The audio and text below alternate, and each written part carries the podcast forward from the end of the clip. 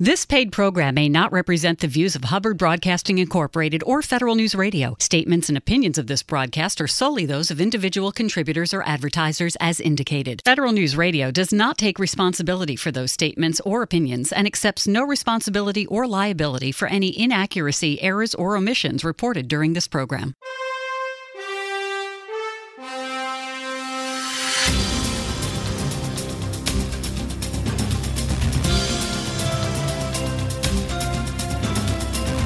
Welcome to the Business of Government Hour, a conversation about management with a government executive who is changing the way government does business. The Business of Government Hour is produced by the IBM Center for the Business of Government, which was created in 1998 to encourage discussion and research into new approaches to improving government effectiveness. You can find out more about the center by visiting us on the web at businessofgovernment.org. And now, the Business of Government Hour. Welcome to a special edition of the Business of Government Hour, a conversation with authors. I'm Michael Keegan, your host and leadership fellow at the IBM Center for the Business of Government. For over two decades, the IBM Center for the Business of Government has sought to connect research to practice, engaging authors and academics who, in their research and studies, contribute in some form or fashion to changing the way government does business. How do U.S. local governments apply enterprise approaches in natural disaster preparedness, emergency management, and post disaster recovery. What strategies can localities adopt and adapt to build greater resiliency and support economic recovery following a natural disaster? Today, we'll explore these questions and so much more with Katherine Willoughby, co author of the IBM Center Report How Localities Continually Adapt Enterprise Strategies to Manage Natural Disasters. Katherine, welcome to the show. It is great to have you. Thank you for having me. I appreciate it. So, Katherine, your recent report for the IBM Center uh, was uh, how localities continually adapt enterprise strategies to manage natural disasters. What prompted your interest in this area, and how did you conduct your research? Well, um, I got interested in this a couple years ago with several colleagues, Dr. Sarah Beth Gehl, who's now at the Roosevelt Institute in New York, and Dr. Komla Dzigbede, who's a professor at SUNY Binghamton in New York. And both of my colleagues were graduate students of mine back in the day, so it was very, uh, very nice to get involved with them on some research. And we got together to present a paper at a conference, and we looked at three local governments who had um, experienced a natural weather related disaster in 2011. Tuscaloosa, Alabama um, had a, a, tornado. Louisa County, uh, Virginia experienced an earthquake, and Binghamton, New York experienced flooding all in 2011. And so we wanted to look at the long term fiscal effects of such a disaster and to see how localities grapple with this and sort of come out of it. And it was interesting to find that even as of 2018 19, these governments were still talking about and managing aspects related to those disasters. And it fostered some innovation. In Louisa County, for instance, they were able to uh, marshal a brand new high school. They already had plans drawn up ready for a new high school. And um, when disaster struck and destroyed um, the foundations of the high school, then they were able to act quickly and agilely to garner funding to get that up and running. And prior to that, in the direct aftermath of the disaster, they were very innovative in making sure that their students, um, middle school and high school students, could continue on with classes by managing the different levels on different days in the middle school that had not been destroyed. So we learned a lot from that research. And then um, we from that research, we got a request to write a book. And in researching the book, we have um, engaged with the ICMA to add some questions to disaster related questions to their periodic survey to local governments about uh, fiscal and management strategies. And um, again, we engaged with the IBM um, business uh, of government to uh, develop this report. So we've actually gotten several articles and um, the report and other uh, outlets related to this just from that one conference paper a couple of years ago. Uh, Katherine, I want to spend a little time sort of defining terms. Your report for the IBM Center examines enterprise approaches. Would you elaborate on what you mean by enterprise approach? Sure. An enterprise approach uh, literally means all hands on deck. And it means, um, number one, sort of related to whole of community, engaging all of government and uh, residents, business, nonprofits, partners in preparing for and managing through and recovering from disaster. It requires that government officials have a a full understanding, a comprehensive understanding of their current operations, their infrastructure, uh, the shape of their infrastructure, their financial status and capacity, an accounting of their networks and partnerships, both where they could be receiving support and giving support. And they have to really understand the makeup and capacity of the public they serve so that they have an understanding of what they can expect to ask of their public in times of disaster. And so, this kind of an approach supports outcomes by engaging all parts of the community, all parts of government, and all aspects of business and community life. And the next uh, term I'd like you to define for us and give us some context around is uh, the focus of your report is on local resiliency. Can you define for us what resiliency means within the context of your report?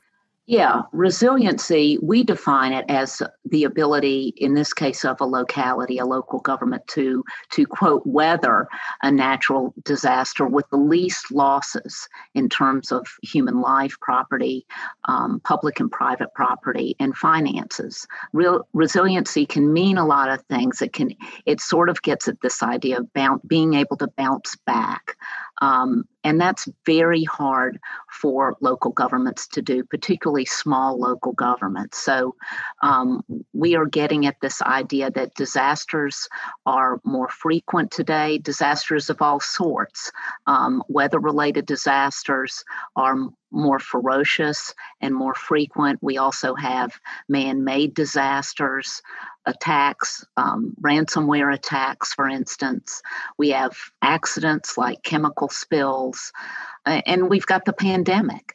So, governments today are dealing, the normal world today for local governments is managing one or more disasters pretty much all the time. And so resiliency means being able to manage through that with the least losses, human, fiscal, and uh, otherwise. Uh, Katherine, the natural disaster problem, as you point out, is complex and ever changing and a tremendous threat to the resiliency of local governments. Can you give us a sense, perhaps tell us a little bit more about the U.S. National Preparedness System? Well, the, the National Preparedness System, which you can look at um, from the FEMA website, is very important. It relates to, I mean, it, inherent in, in that uh, system is our intergovernmental system, which is unique in many cases when you compare it to other systems around the world. Um, we have a federal government that provides support in times of disasters. We have state governments that can be the, the um, vortex, so to speak, to provide support and also management um, to local governments. And then we have the localities, boots on the ground, that literally are the immediate um, response to disaster. And so it's a complicated system. Um, we've got one federal government, we've got 50 states that operate differently. Their emergency management agencies across the 50 states all operate slightly differently.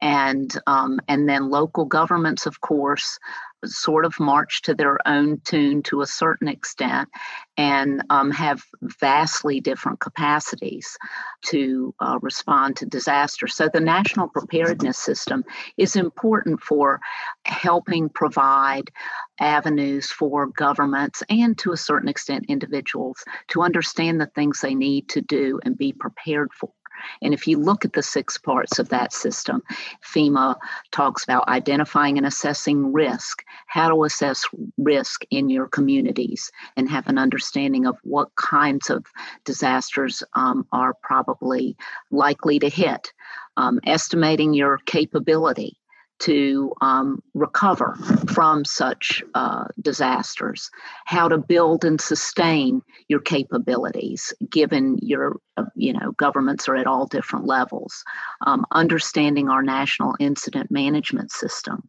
Planning, uh, a lot of planning uh, support is provided from this preparedness system, and then understanding if you're continually working toward building your capabilities, your readiness capabilities as well as your abilities to um, manage through disaster. So it's important to have this plan. Um, I will say I, I was um, talking with an interviewer the other day and noted that it's very significant that Biden, the new administration, has declared the pandemic a disaster. And this then frees up uh, the work of FEMA to be able to roll down to the states and then to local governments for um, support to battle the virus, and in particular, right now, to um, for vaccine dissemination. So, as a follow on to the description of the U.S. National Preparedness System, I'd like to talk about the community resilience model, the Becker model you noted in your report. How does this represent the whole of community concept and enterprise approach? Yeah, the importance of what Becker is talking about and his colleagues is that it recognizes that there's not only a requirement that government be ready. You know, we don't want to ever go back to a situation where folks in, you know, um, for instance, Katrina are on top of a rooftop saying, I'm waiting for FEMA. This can't happen in the future. As I said earlier, there are too many disasters. There, there are more people in this world. These are high cost events, and we all need to be have a hand in preparing and managing through. And what uh, Becker and, and his colleagues are talking about is recognizing individual, community, and institutional responsibilities for um, boosting resilience and for being prepared um, in times of disasters. Individuals have that personal responsibility to understand, you know, what they need to be prepared for, what they can do, what they can offer in times of disaster. Meaning, for instance, um, we have read stories and presented stories of where individuals have said, you know, my home is open to my neighbors. I have a generator, and if we have a uh, a flood and power goes out, I invite my neighbors to come to my house. So, this helps people understand that they have a responsibility, um, as well as the community, to bring together groups and support individuals and governments in this process. Um, and then, of course, governments having a responsibility, understanding what their capabilities are. And this gets back to um, when I was talking earlier about the idea of preparedness governments understanding what are the capabilities of the public, not only what the capabilities of their staff and employees are. Um, and, and I use this analogy. I provide an analogy of watching a drive in movie at noontime on a sunny day. It's really hard to make out what's going on, right? But, you know, when it becomes dark, when darkness falls, the movie and everything in it becomes very clear. You can understand what's going on, you see it very clearly. And that's really how disasters work um, meaning, you know, governments, businesses, nonprofits, communities, individuals, we all go about our business with little regard for, you know, weak links in any of our, our own or other operations and processes, um, much less what needs to be done when disaster strikes. And then disaster strikes, and all of a sudden we see the weak links they're very much exposed. Crumbling infrastructure, poor fiscal capacity, little to no accounting of assets and costs that are very necessary in the aftermath of a disaster, um, who the um, particularly vulnerable populations are We find out all these things in a disaster. Day to day, we don't really think about it.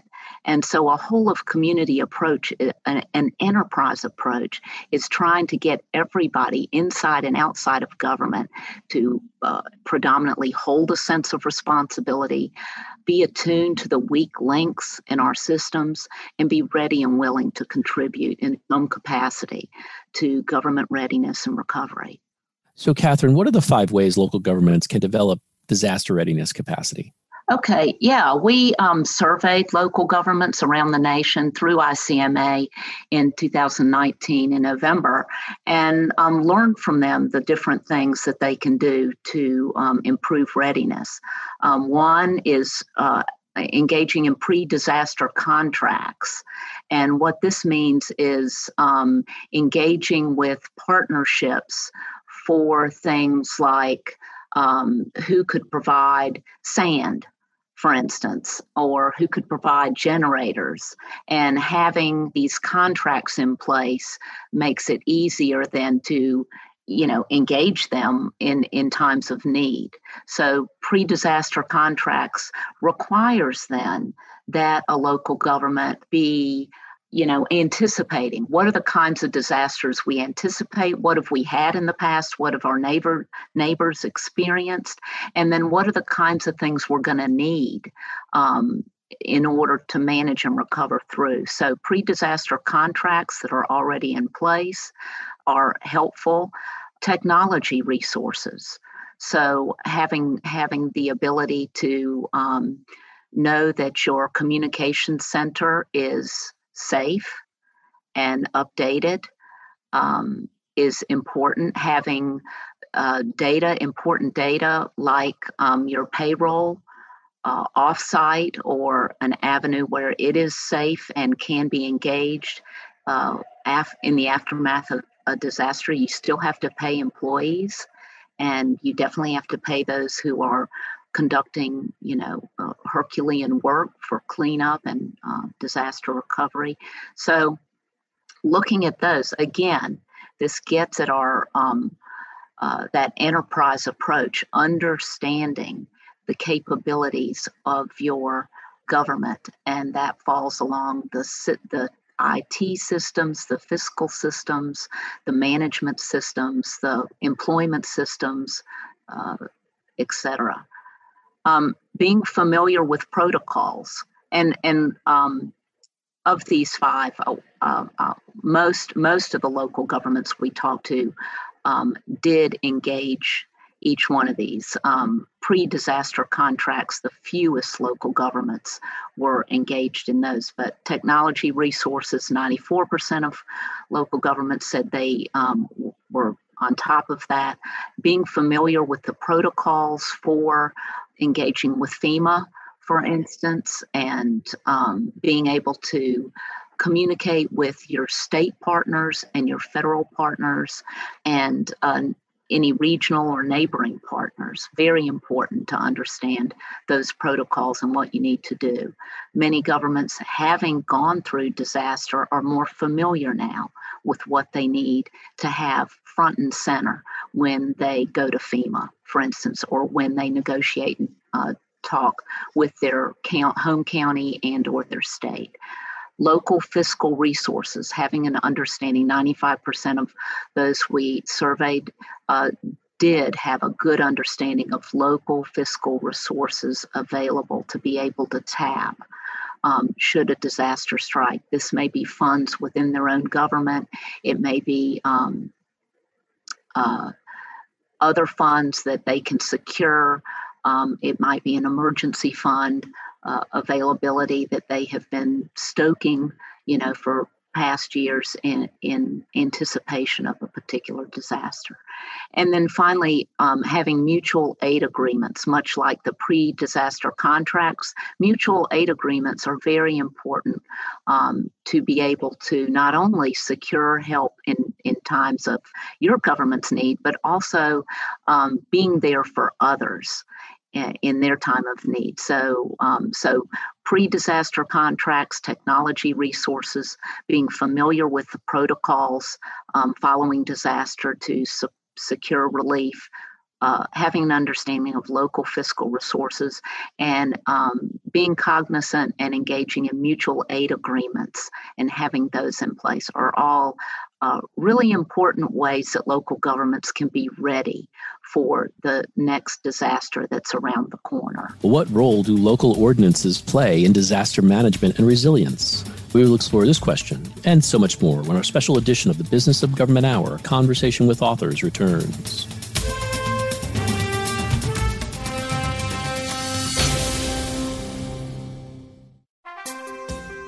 To support government financial performance and accountability, financial systems must meet certain standards, and relying on outdated financial systems inhibits progress. ERP vendors are encouraging clients to move to the cloud and consider new technologies such as robotic process automation, blockchain, and AI to enhance financial productivity. Download the IBM Center Report Financial Management for the Future at businessofgovernment.org to learn why and how government can evolve to meet the demands of a digital world. The Ebola crisis in West Africa from 2014 to 2016 was an epidemic that put emphasis on global capacity to respond to international disasters. How can government better assess the needs of those affected and help them? The IBM Center report, Responding to Global Health Crisis by Professor Jennifer Widner, breaks down the U.S. response to the Ebola crisis and provides insights on lessons learned that may aid the government responses in the future. Download your free copy, Responding to Global Health Crisis, at businessofgovernment.org.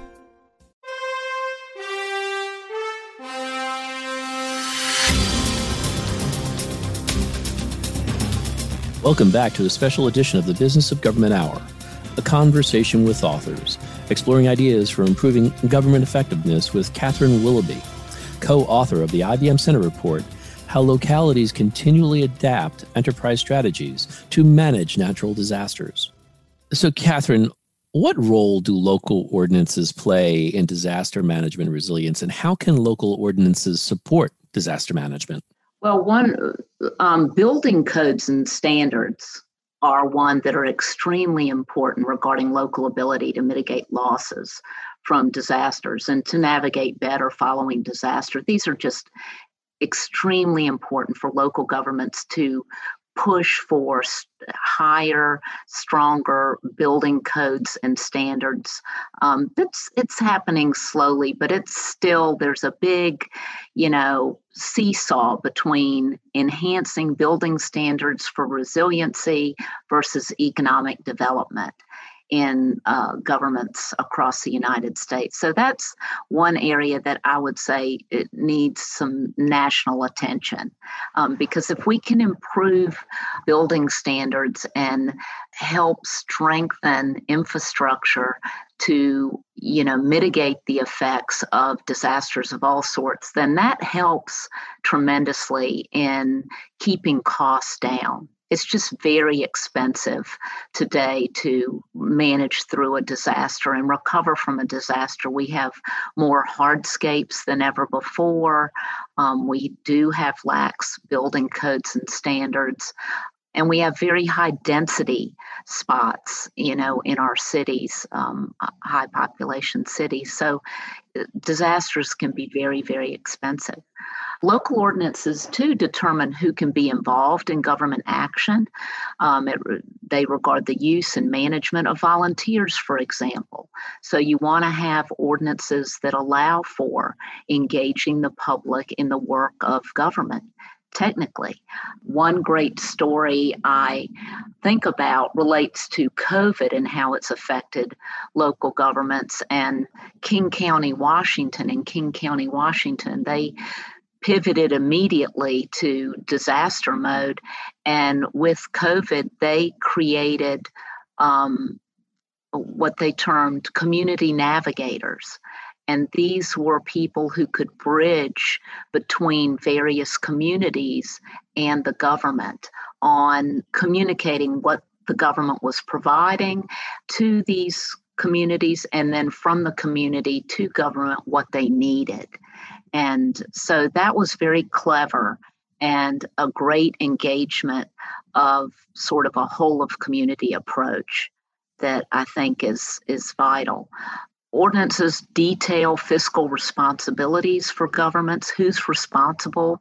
They uh, map out procurement strategies, bidding, contracting, purchasing, limits, and accountability. So it's very important when disaster strikes that, um, for instance, the city manager who uh, you know is is managing the nuts and bolts of response that they can um, make purchases perhaps over some uh, determined limit on a normal basis that they can uh, you know make big purchases of supplies or generators or sand or whatever it is that they need in an emergency. So, looking very carefully at those ordinances and checking those for are we ready for an emergency? Can we buy stuff and manage people and engage people um, uh, legally and, and well in time of disaster?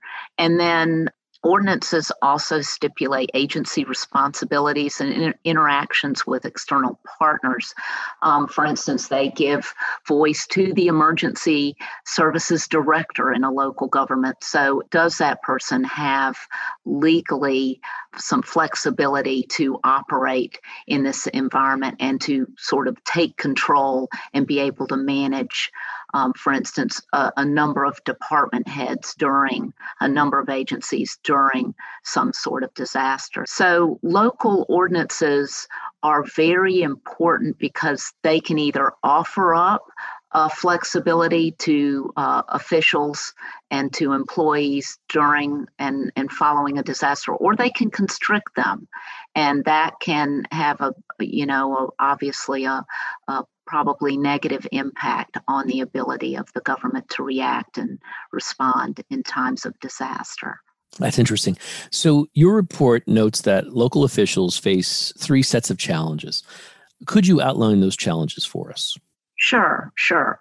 We we found three particular challenges: infrastructure challenges, management challenges, and financial challenges for local governments in times of disaster infrastructure challenges, I think everybody can is probably now today aware of. We know that um, deferred maintenance is a common practice, particularly of um, struggling local governments on a daily basis. And so this means that many important infrastructure systems across the nation are in pretty bad shape. And, you know, if a water system is um, in bad shape and then compromised in a disaster. Uh, folks don't realize, you know, the, the funding doesn't come to give you back brand new. The funding comes for you to take it back to what it was. So, this is important for folks to understand that poor infrastructure is not necessarily going to get a, a brand new, beautiful replacement. And so, um, one thing we found in our study is that lots of local governments are really, really struggling with the fact that their infrastructure is in poor repair. One local government city manager told us, you know, we haven't fixed our infrastructure for half a century. They're, they're getting to the point of being un, unable to um, provide clean water.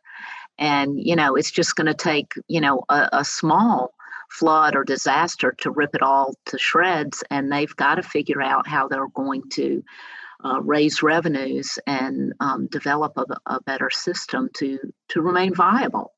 Understanding those infrastructure challenges are really critical to local governments to be able to survive.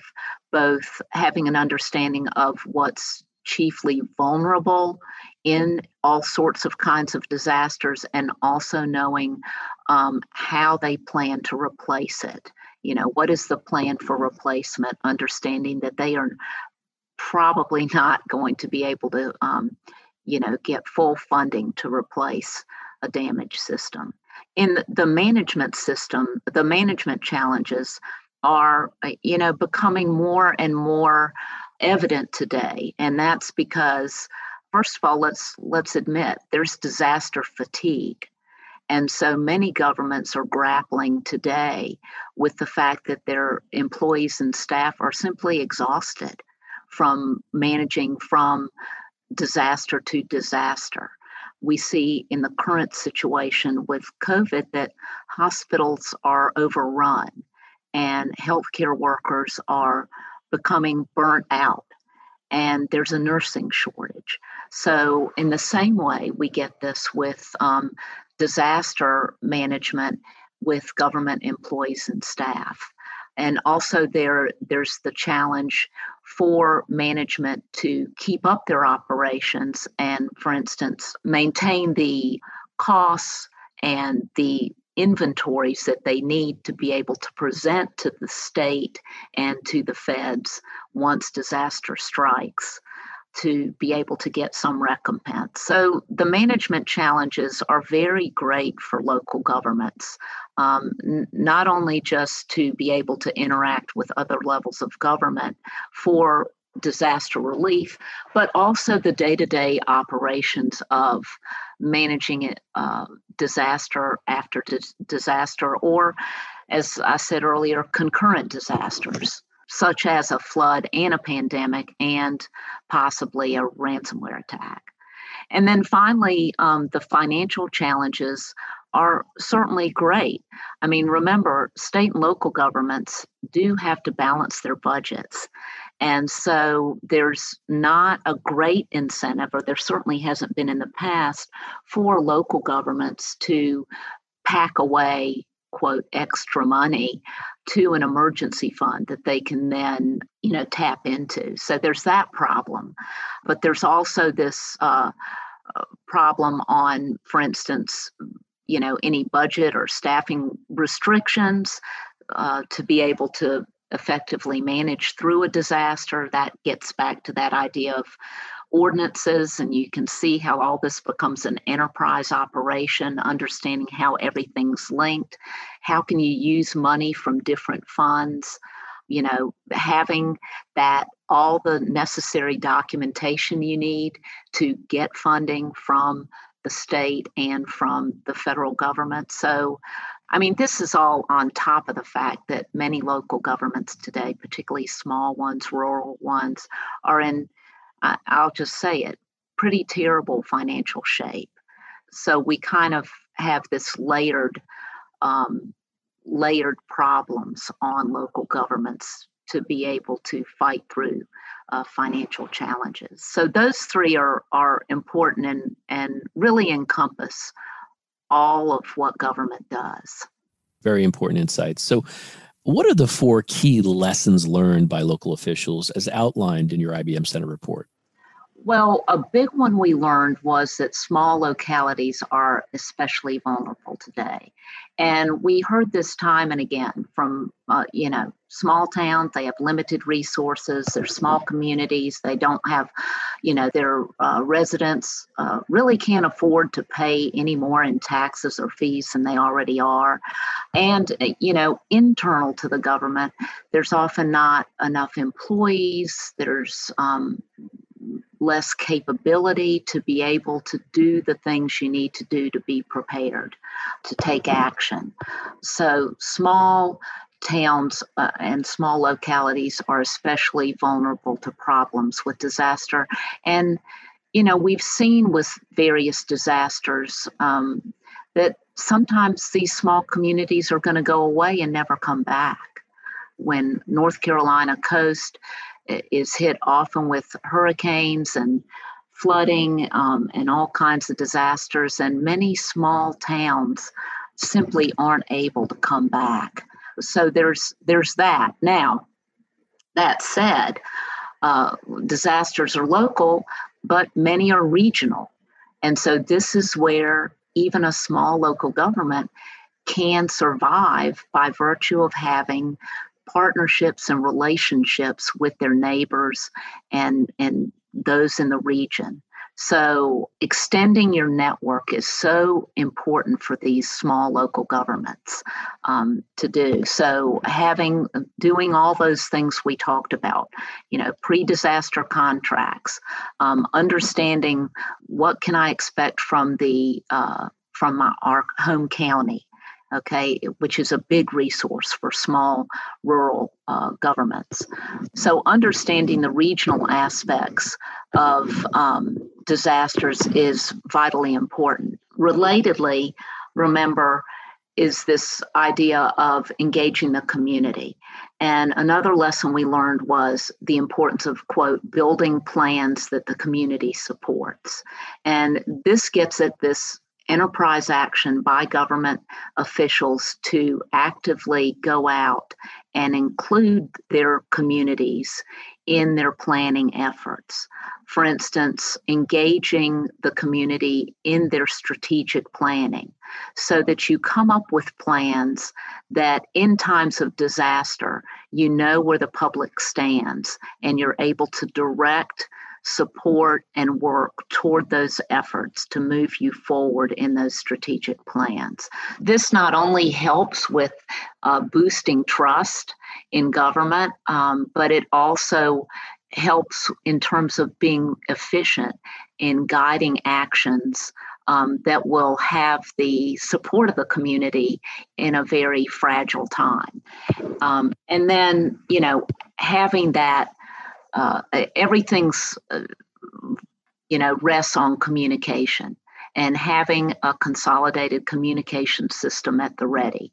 That's a fourth lesson that we learned. Um, and communication is not simply being able to put out some sort of address, you know, by the mayor, for instance. It really has to be considered who is communicating and our government is communicating with one voice, in spite of the fact that we will need to engage many different people for um, different components of that message. For instance, we learned, particularly during COVID, that the mayor can provide hopeful messages and be a sounding board to the community um, for managing through, whereas a city manager can provide the nuts and bolts communication about where do you need to go, what do you need to do, um, you know, things like that.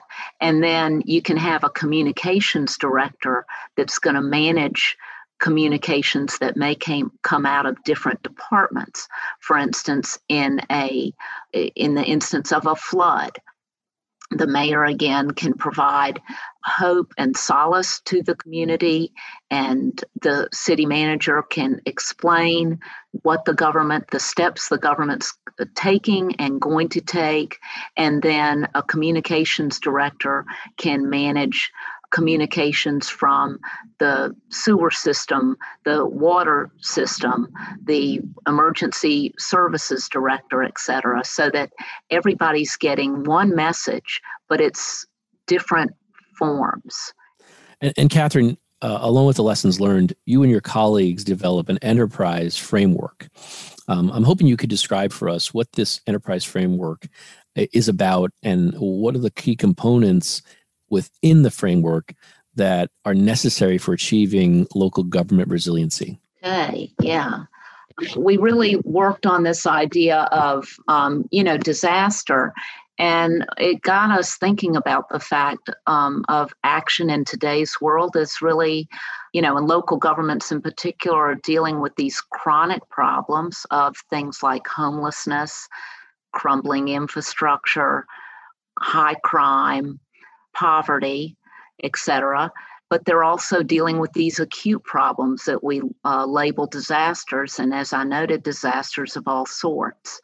So we tried to think about what are the things that local governments need to do to be able to manage well through these acute problems that will also influence um, building resiliency related to chronic problems and recognizing all the other different stakeholders and players in the process. And this engages our intergovernmental system.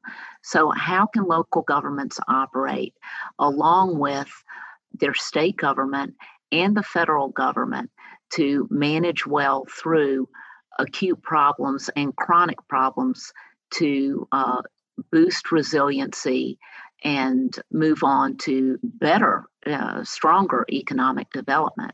And so we used everything we learned in our survey and talking to local government officials to map out these six um, strategies that local governments can use to manage well. And we think they're important, and we think that the framework offers an easy avenue for local officials and communities to, to look at it and be able to think about what are the most important things that we need to do. Um, because I'll tell you, no local government can do all of these things all of the time, but they can think about each one of these and they can enhance the ones that are maybe uh, uh, most vulnerable to problems. How can we advance local government resiliency in a natural disaster? We will explore this question and so much more when our special edition of the Business of Government Hour, a conversation with authors, returns.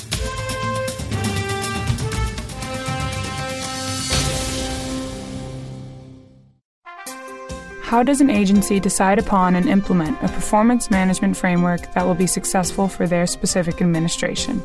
The IBM Center report, A Practitioner's Framework for Measuring Results, follows the implementation and results of the CSTAT management framework in Colorado's Department of Homeland Security in hopes that it can guide others who may want to institute a similar approach. Download A Practitioner's Framework for Measuring Results by Melissa Wavelet on businessofgovernment.org today. Agile methodology has allowed for agencies to keep up with the growing demands for fast response to problem solving. The Opportunity Project, TOP, serves as a catalyst in adapting agile techniques to solve complex agency mission problems. TOP works with federal agencies to identify challenges and facilitate iterative approaches in response. In the IBM Center report, Agile Problem Solving in Government, Joel Gurin and Katarina Rebello discuss the factors of success involved in TOP. Download your free copy today at businessofgovernment.org.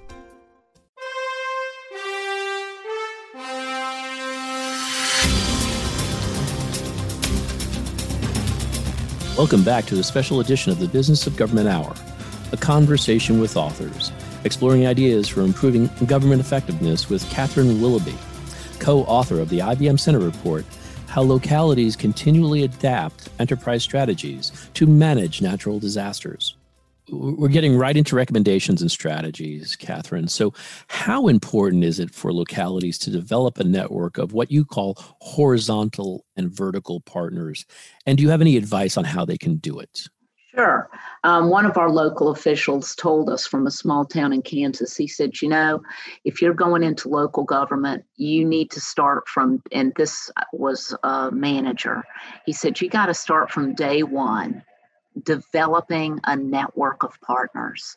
And he said, I went around to all the managers of all the governments in our county to say, let's have lunch once a month and talk about what our needs are, what our strengths are, how we can help each other.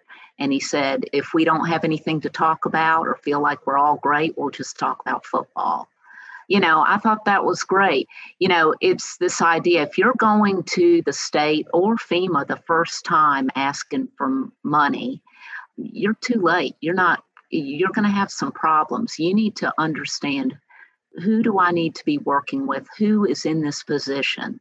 And see, today those positions change constantly. We know there's a lot of turnover. So a local official needs to be savvy enough to be on top of that, to be thinking, who are my partners? Who are in these positions? Do I know them? Do I have their phone number, their cell number? Um, have we talked recently? And that's something you can do sort of on a daily basis. Then, over the course of a month, two months, three months, you've kind of developed at least a knowledge base of folks and y'all are familiar with each other. So that's something, it does take time. It is going to take time, but as we know, folks that go into uh, local government service have high energy for um, you know, being able to quote, help people. This is what we do. So, the strategy one, developing a network of horizontal and vertical partners, means reaching out to your neighboring governments, to any nonprofits, businesses, regional collaboratives, and then also reaching up the ladder to the state level and to uh, your FEMA partners to be able to understand who's there, what's their name, Do they know my name? And um, that's going to make everything a lot easier once disaster strikes. So earlier, Katherine, you explained what is meant by the whole of community approach to disaster relief. How can localities develop policies using a whole of community approach? Yeah, that's that's a good question. Um, one, they can look at their at like governments you know they can look at neighbors and others and see what are the kinds of policies that have helped them manage through there's a lot of learning going on and the uh, results of all that learning is that we can take information we know has worked somewhere else in a community like ours and look at it and see how we can apply it to our own. So, looking to what others have done, also using the whole of community approach is is just vital. That's that idea of reaching out to your um, different communities within your jurisdiction in different ways. You might have a couple of focus groups. You might have town hall meetings. You might have something online. You might do a quick survey. It, there are all kinds of things to be able to engage the public and get their ideas, put material out to them, and see if they like it or don't like it. Because what you want to happen when disaster strikes is your public is behind you and they will follow through. Um, we did see, for instance, in many cases where a government had engaged the public in their strategic planning, for instance, and they knew the kinds of things that were important to their public. And then when disaster did strike, they were able to move forward quickly in rebuilding particular areas or getting kids back in school or whatever to make it happen because they knew that their public was behind them. So, Katherine, what does it mean that localities maintain a current inventory of assets? And perhaps you could share any advice on how they can do this effectively. This is a, an important one, and one we got a little bit of pushback from local officials saying, "Well, we, you know, we don't have you know the time and resources to do that um, maintaining a current inventory of assets is under again it's this idea of understanding what shape is our infrastructure in what are we responsible for what do we own and assigning costs to those because that's the kind of information you're, need, you're going to need to have in your hand on a laptop ready to send to FEMA or the state or other organizations to be able to get relief. How do you maintain an inventory? Well, you a you have to start creating an inventory and i would say um, large local governments can probably engage support in their planning offices with their finance uh, office uh, and and engineers in their government to do it but small local governments i say go to your state university go to your public administration departments and get an intern you know engage a remote intern to help you begin the process of tabulating your infrastructure and assets and assigning costs to those there are also uh, many universities with environmental uh, resiliency uh, programs that would have students and interns that would be interested in this. Uh, engineering students would be interested in this. So, so universities are there to help. And students, we need our students out there doing this kind of work and learning about it. So I would say engage an intern if you feel you can't engage your staff at this point because they're overstressed and or you simply can't afford to do it. And also I would say there are many disaster management centers and environmental sustainability um, and public management centers that can direct you and help you in this kind of activity. Katherine, you mentioned throughout our conversation that these local communities and governments and municipalities are dealing with, you know, multiple uh, emergent issues uh, that really stretch both resources and finances. How critical is it for localities to understand in advance the financial options afforded to them? And perhaps you could share some advice on how they can do this effectively. Again, I think this goes back to, you know, it's important for us to lay out these strategies because a government and officials in the government may not really be thinking about that. And so, just by virtue of putting it on paper, helps to remind them do you know what resources you will have? Do you know the funds that you have in your government that you could take advantage of? It can be the year end balance coupled with an emergency fund, coupled with the ability to be able to call funds from every, a little bit of funds from every department, in addition to what funds you may be able to secure from the state what funds you may be able to secure from some regional collaborative and and then what what funding you can anticipate would be forthcoming from FEMA. And related to all of this is what documentation will we need to be able to provide an accounting of any funds we seek and then uh, that we secure. Uh, and, you know, thinking about these questions when disaster strikes is kind of impossible. You might have a city hall, for instance, that's destroyed. You might have your whole computer system down.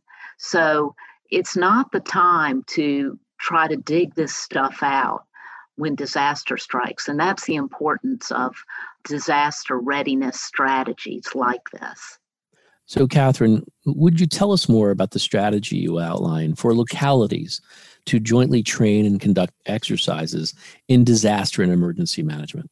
Yeah, this is something that um, I think again folks aren't really attuned to, and we again we got pushback with um, local saying, you know, we can't do that. We don't have the, uh, you know, wherewithal. Well, not the wherewithal, but we don't have the capacity to do that.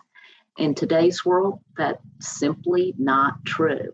First of all, FEMA, its national preparedness system, um, has just a wealth of training, webinars courses free that um, can be used by officials at any level of government.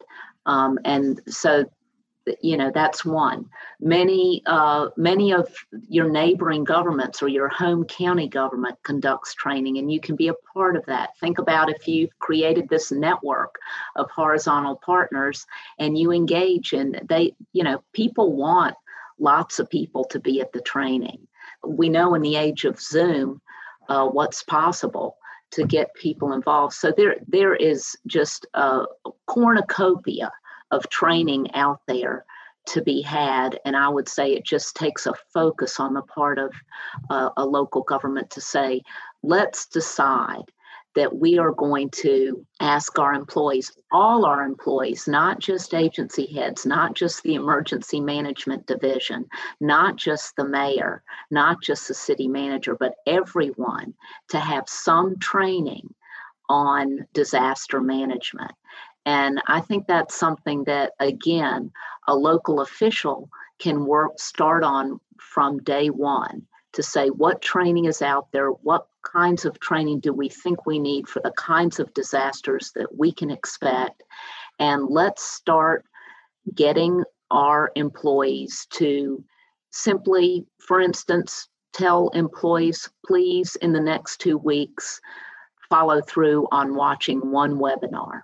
Give them choices and and do that and then possibly have a lunch and learn. These are small things um, that you can do and you can start day one and think about it. After one year think about the training that the exposure that everybody in that government would have had.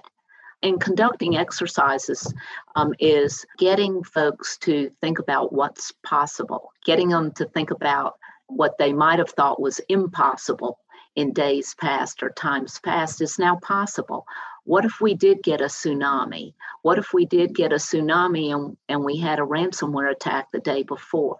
And pandemic is ongoing. What would we do? And, you know, I was struck that I um, heard on the radio the other day, it was an advertisement from our national readiness system that said, Do you know who you would call if disaster struck? Do you know if your cell phone would work? Do you have a plan?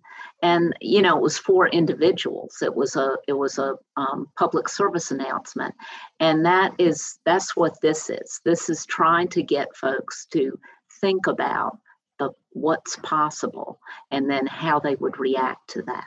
So, Katherine, throughout our conversation, you mentioned the importance of public communication, the effectiveness of public communication uh, in both pre disaster and post disaster. How important is it for localities to develop a public communication plan in advance?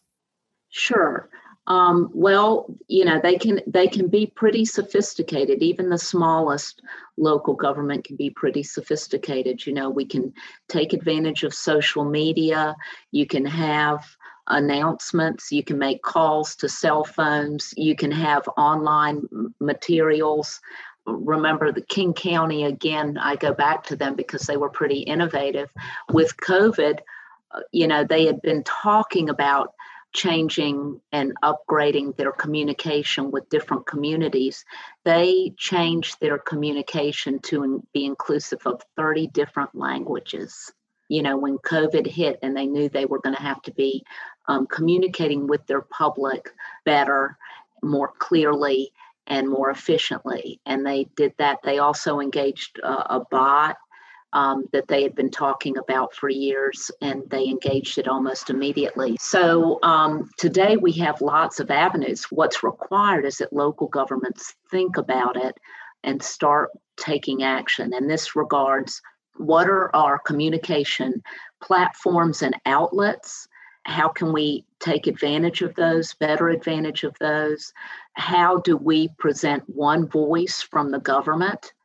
And depending on who in government is communicating, what is their message so that you can provide a comprehensive message, as I noted earlier, uh, both of hope, vision, efficiency, effectiveness, even equity, of response and communication. So uh, again, it requires that, and and uh, you know, a communications plan in advance also requires that you look at your IT, your IT capacity and um, its vulnerability should disaster strike.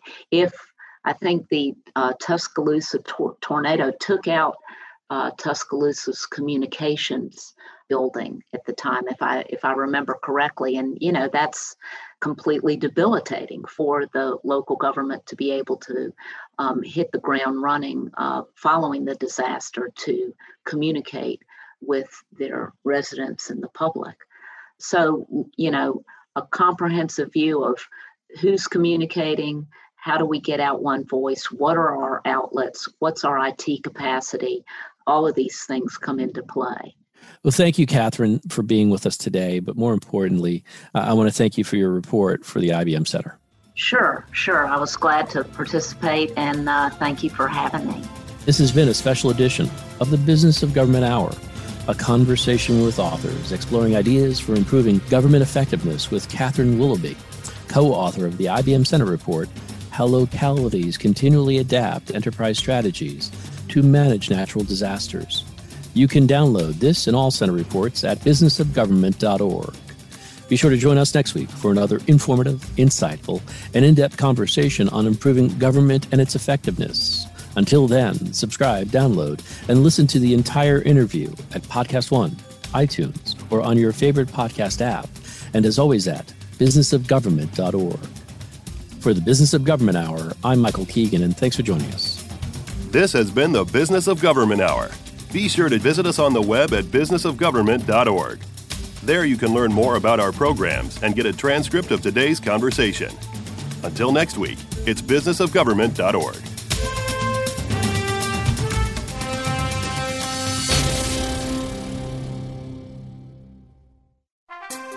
How can government best use big data to transform decision making, public services delivery, and communication? The IBM Center report Integrating Big Data and Thick Data to Transform Public Services Delivery by Yuen Yuen Ang presents five recommendations for public managers introducing the concept of mixed analytics, urging thick data, meaning qualitative information about users, to be presented alongside big data to improve government decision making. Visit businessofgovernment.org to read more.